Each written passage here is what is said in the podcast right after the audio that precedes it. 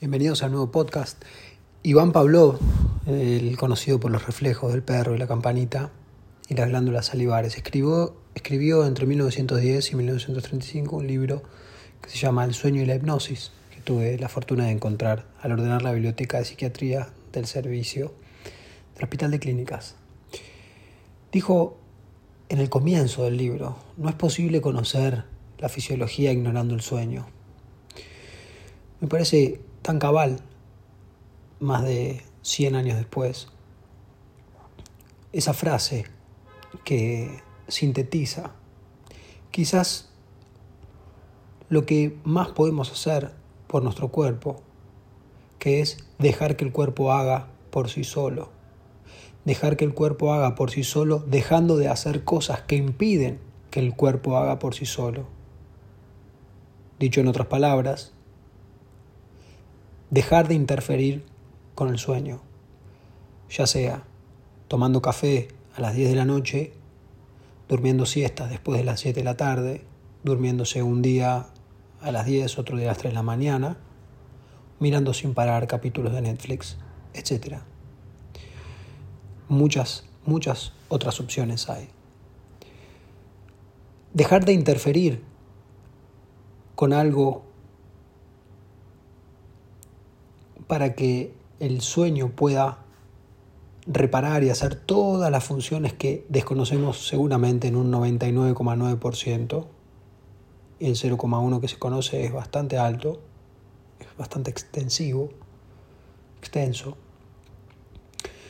es quizás junto con la práctica de la respiración consciente, que también no hay que hacer otra cosa que observar la respiración que ya sucede por sí sola, las dos cosas más importantes. No está lejos del principio básico de la medicina que es primero no lastimar, en este caso es primero no interferir. El sueño, hay tantas teorías de por qué ocurre, para qué ocurre, qué significa el soñar en sí mismo, lo onírico.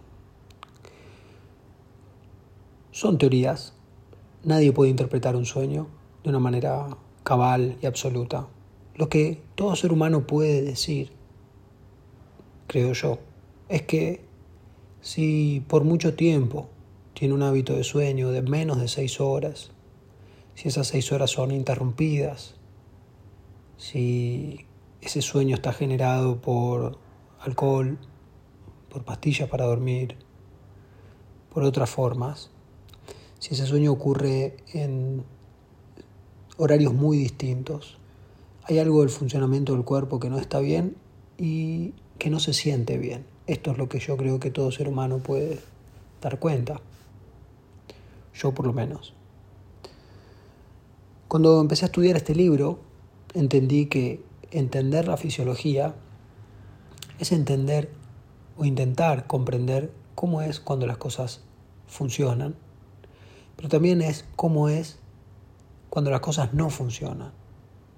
Cuando las cosas funcionan sucede ese misterioso silencio de la salud, al punto tal que casi no nos enteramos. En cambio, cuando no funciona, ese silencio deja de ser y empieza a haber un sonido, una voz, que es el del malestar, el del displacer, el de una sensación no agradable. En el caso del no dormir, la sensación desagradable más comúnmente se siente con cansancio, con ganas de dormir, con irritabilidad, con fastidio, con estrés, con pocas ganas de hacer cosas, con cierta impulsividad, con desarreglos en otros ritmos de carácter circadiano, como el apetito, la temperatura, en donde se sienten distintas temperaturas a las que la curva normal para esa persona en ese lugar de la, de la Tierra, a la edad que tiene esa persona, eh, no es la que debería ser. No se siente tampoco como se debería sentir. Lo mismo con el apetito. Casi todos podemos comprobar que cuando estamos muy, muy cansados, el apetito se modifica, tendiendo a querer nivelar quizás algunos niveles de ansiedad que genera no descanso, el no descanso.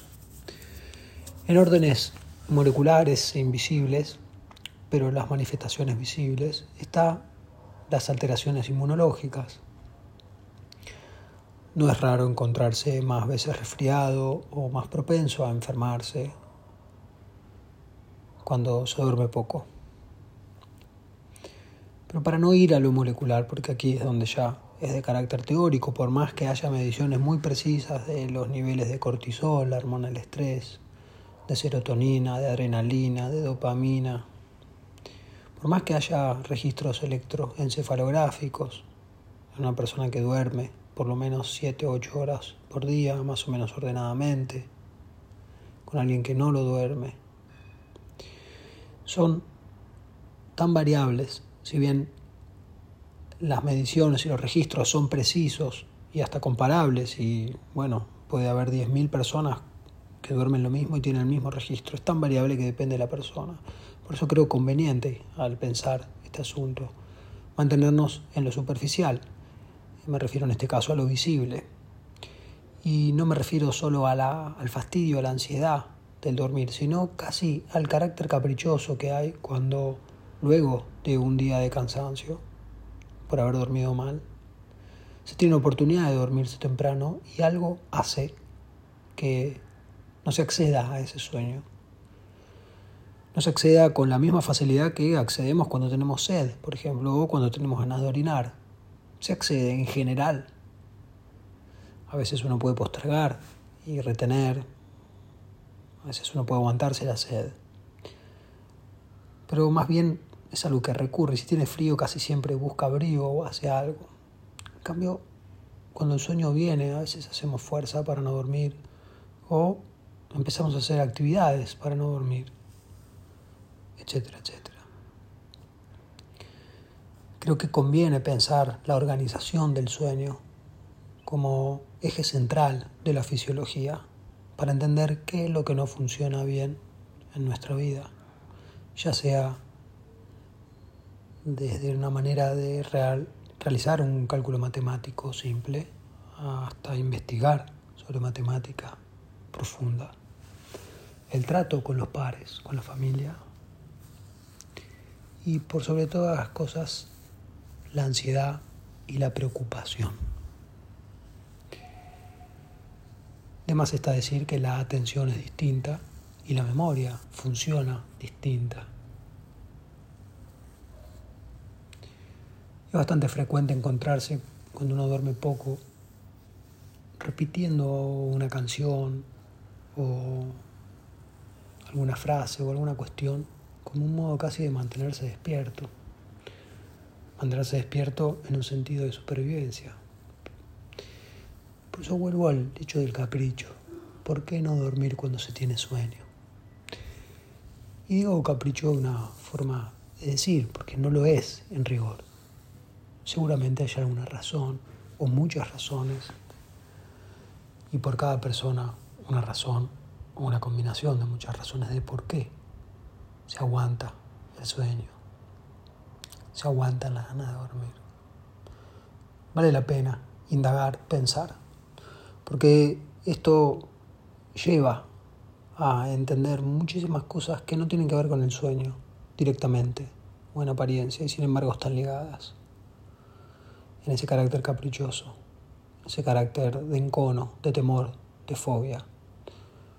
Una razón bastante frecuente, relatada en libros y en pacientes, es el temor a tener pesadillas, el no irse a dormir.